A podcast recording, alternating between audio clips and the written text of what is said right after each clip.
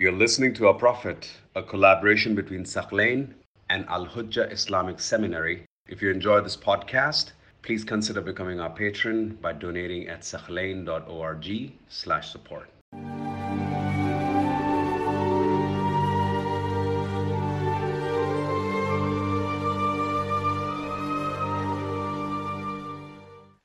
There is one hadith, my dear brothers and sisters, that's very striking about the ibadah of the Prophet. Too often we forget the side of the Prophet. You know, normally when we think of the Prophet, we think of the major events that happened, the migration, the persecution, the battles. Remember, the prophets had a, the Prophet had a very important side, the ibadah of the Prophet. And the Prophet's ibadah surpasses any other creation. Normally we know, let's say Imam Zain al-Abidin alayhi salam, with his ibadah.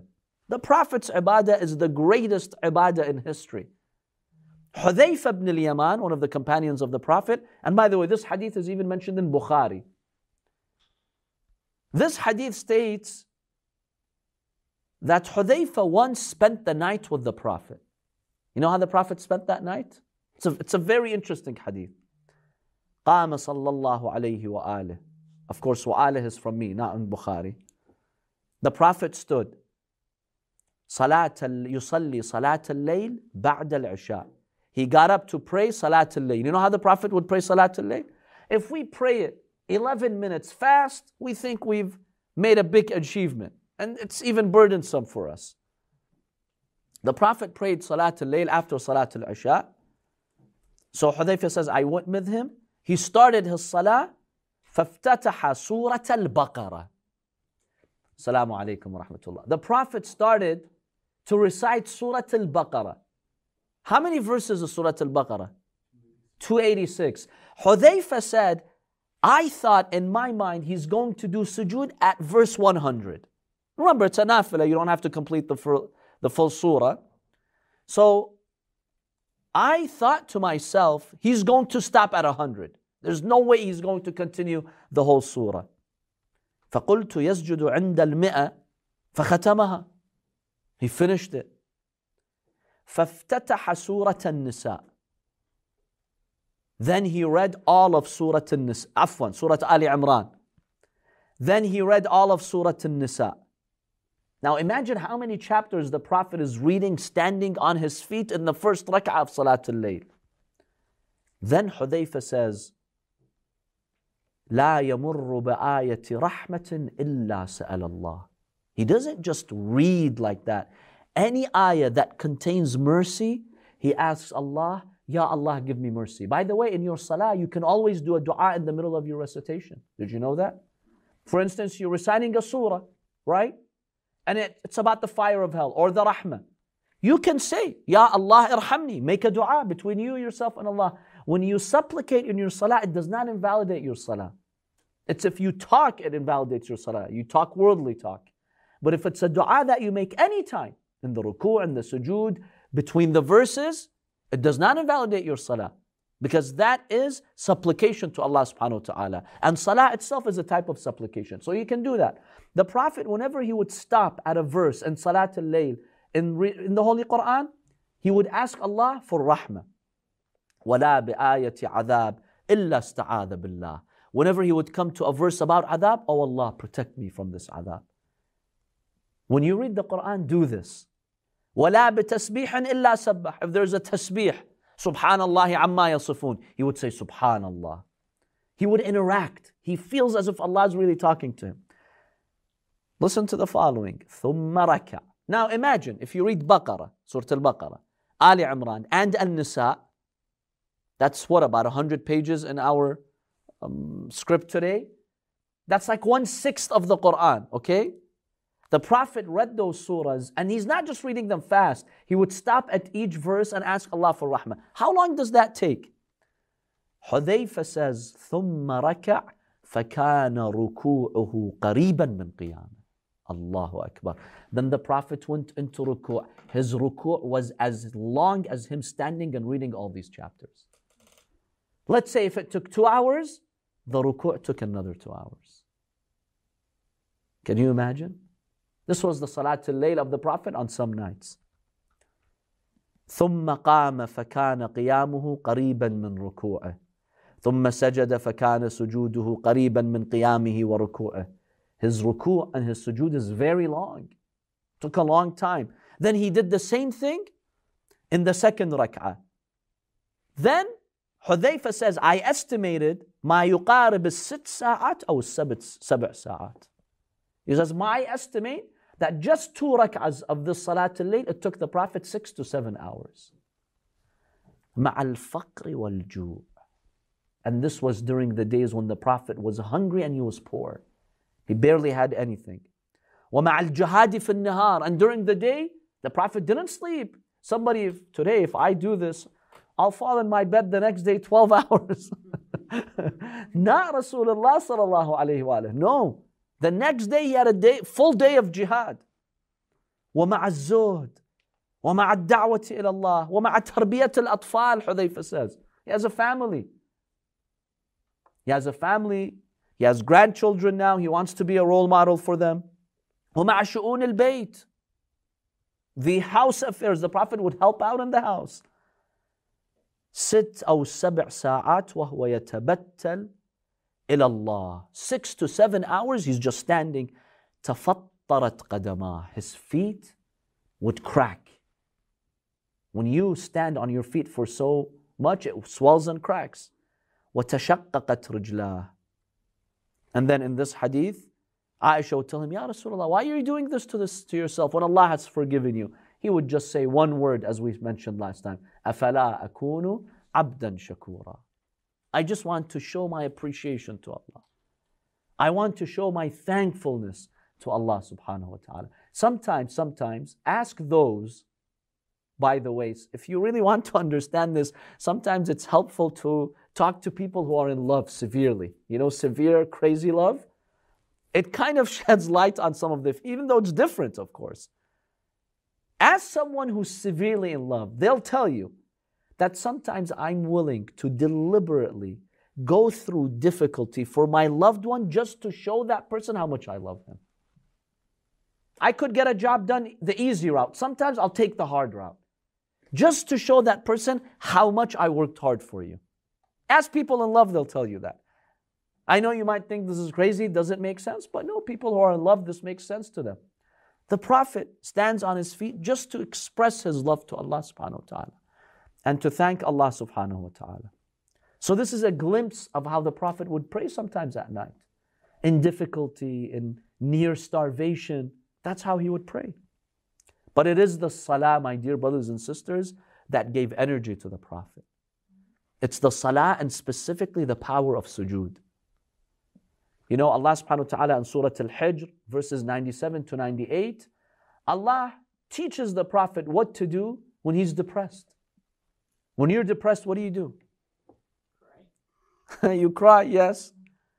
But if people are saying ill things about you, they're attacking you, launching verbal accusations, what do you do? You want to fight back. This is what Allah teaches His greatest messenger.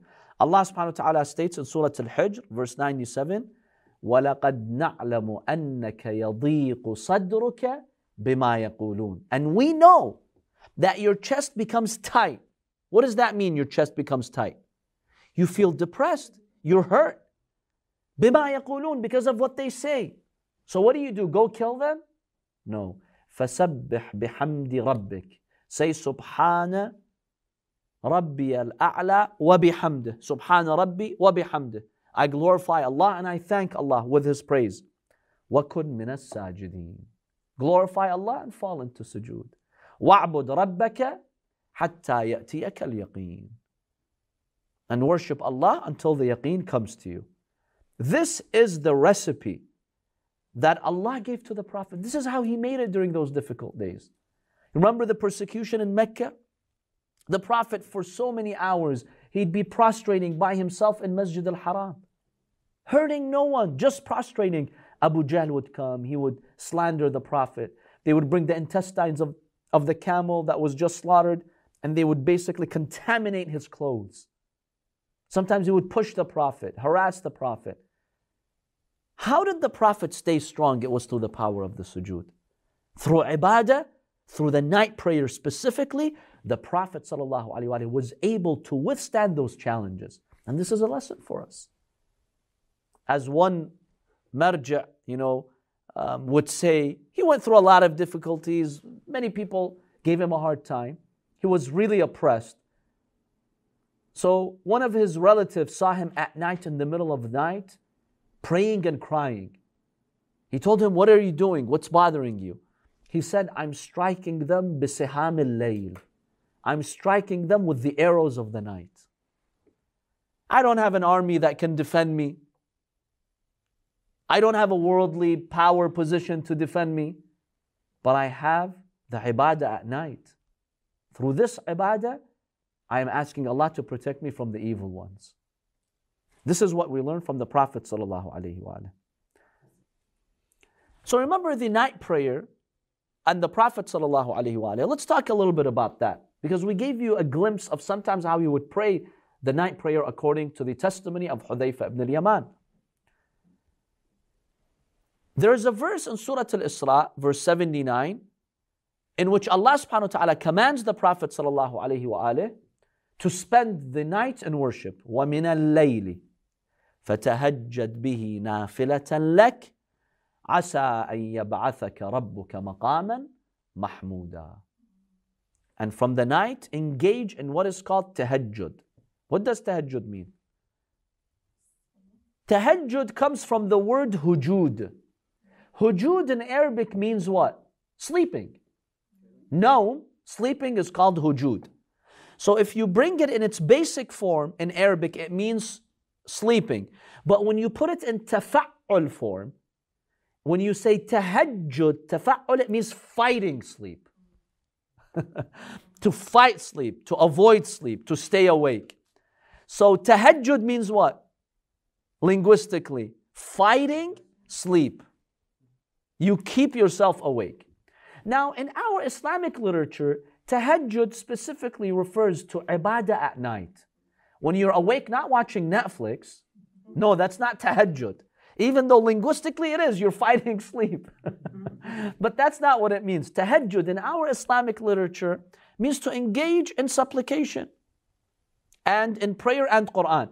So the Holy Quran says, وَمِنَ اللَّيْلِ From the night, tahajjud, do tahajjud, fight, ward off sleep, bihi, with it. What's it?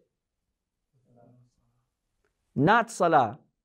Even though he's doing the salah, but directly what's the uh, pronoun referring to? Do tahajjud with what? Quran. وتهجد به بالقرآن ومن الليل at night fight off sleep stay awake with the Holy Quran recite the Holy Quran Nafilatan lak. What does nafila mean? Linguistically. Extra. Anything that's extra, additional, ziyada, we call it nafila. Lek for you. Scholars have understood from this lek for you and also other hadiths that salat al-layl and the tahajjud was wajib on Rasulullah sallallahu For all other Muslims, salat al-layl is mustahab. There's one exception in history. There's one man in history upon whom Salat al-Layl was mandatory to observe. And that is who? Prophet Muhammad sallallahu alayhi wa He had to observe Salat al-Layl. It was wajib on him. Just like the daily prayers was not optional for him. Allah commanded him in this verse that you uphold the night prayer. So it's what it was wajib on Rasulullah. Yes. Is it also wajib on the No, it was not wajib on the imam. They of course never skipped it, but it was not wajib on them. We understand from the Quran and the tafsir of these verses that it was only wajib on the Prophet, not the imams. It was highly mustahab for them, but it was not mandatory.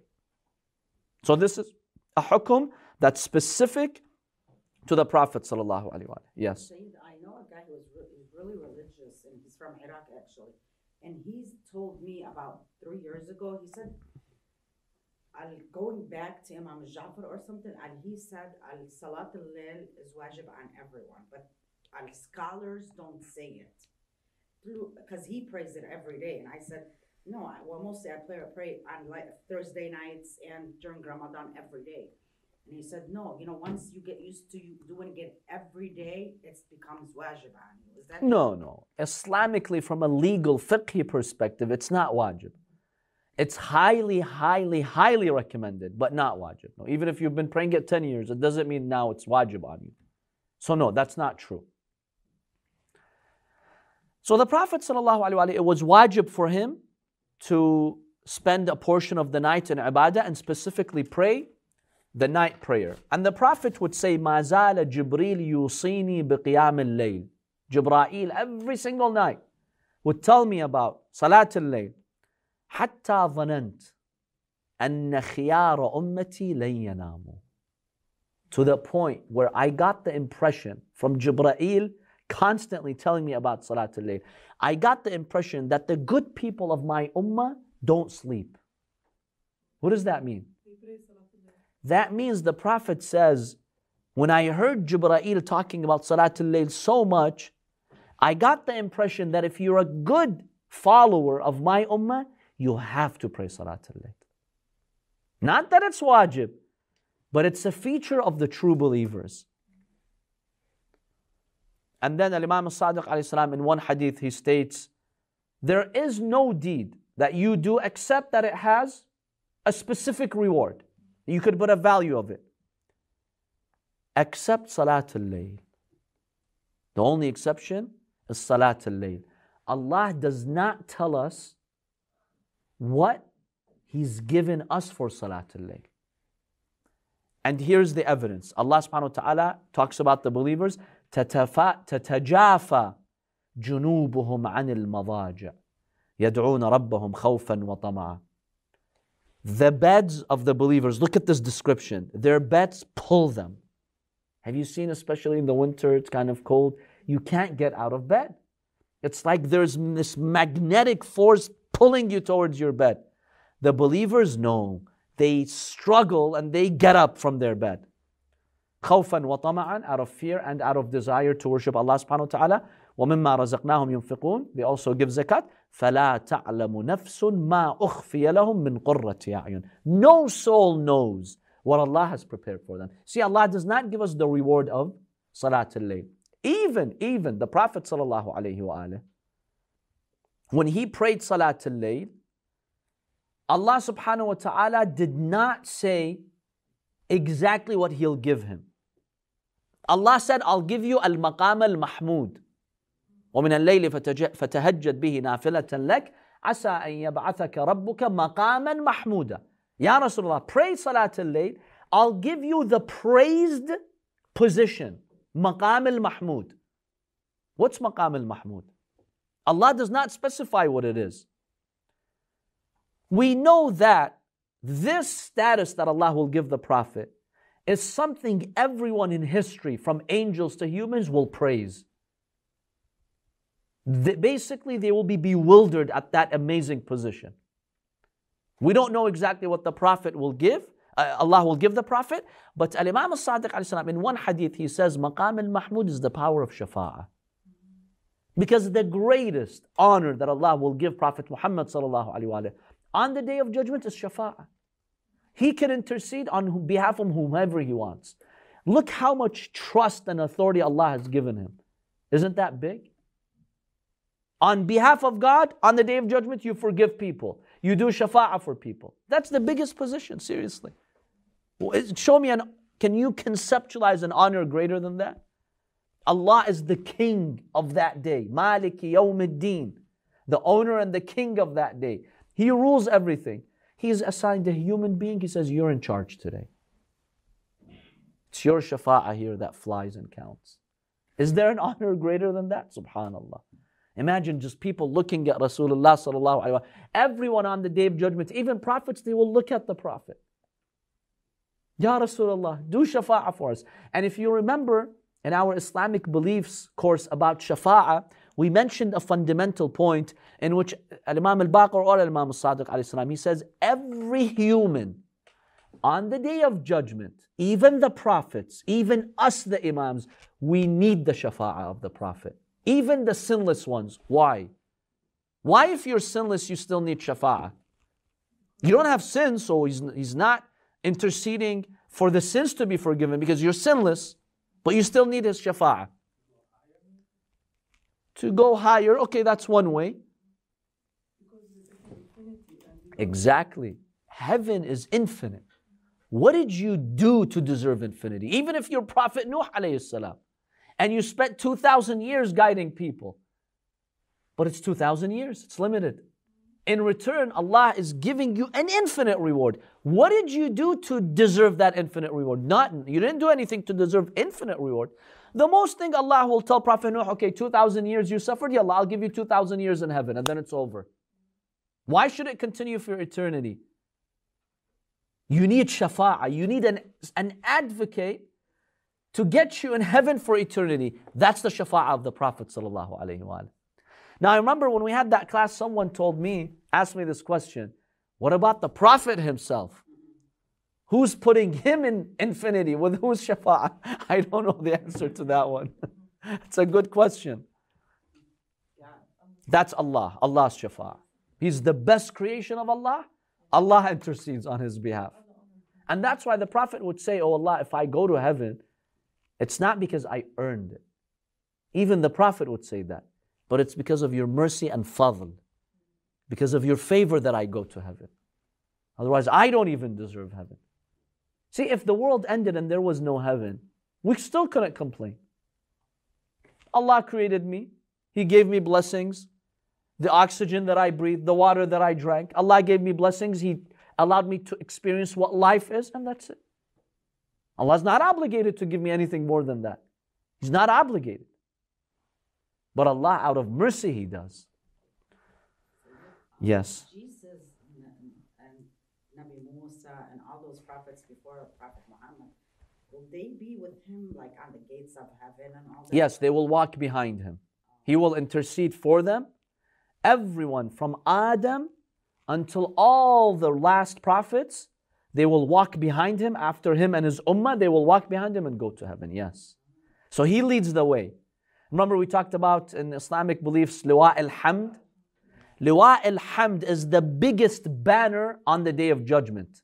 It's bigger than the whole planet. It's a huge banner under the arsh of Allah subhanahu wa ta'ala. That is the banner of the Prophet Muhammad sallallahu alaihi wasallam. He gives it to Imam Ali.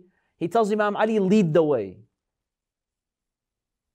And then, interestingly, by the way, Imam Ali understands that he enters first into heaven because he's carrying the banner. He tells him, Ya Rasulullah, you know, I enter before you. You're the messenger of Allah. I enter before you. The Prophet basically tells him, when there's a commander of an army and there's a carrier of the banner, when they go somewhere, the carrier of the banner enters first, then the commander goes. Basically, tell him, yes. You're carrying my banner, so you go first, and we're walking in this group. Doesn't mean that, that Imam Ali is better than the Prophet. No, but he's carrying the banner of the Prophet. So he has to enter so any, everyone can see the banner and enter. Subhanallah. yeah, that's why I'm clarifying. This does not mean Imam Ali is better. No. The Prophet is much higher. It's the Prophet's banner. But technically, technically, he enters first. Yes, we have hadiths, by the way. We, and, and, and you know, we're not embarrassed to say this. We have hadiths that Imam Ali alayhi salam, Lady Fatima, the Prophet asked them, enter before me. He sees them enter, then he enters. To show those who oppress them on the day of judgment what status they have with the Prophet sallallahu alaihi wasallam.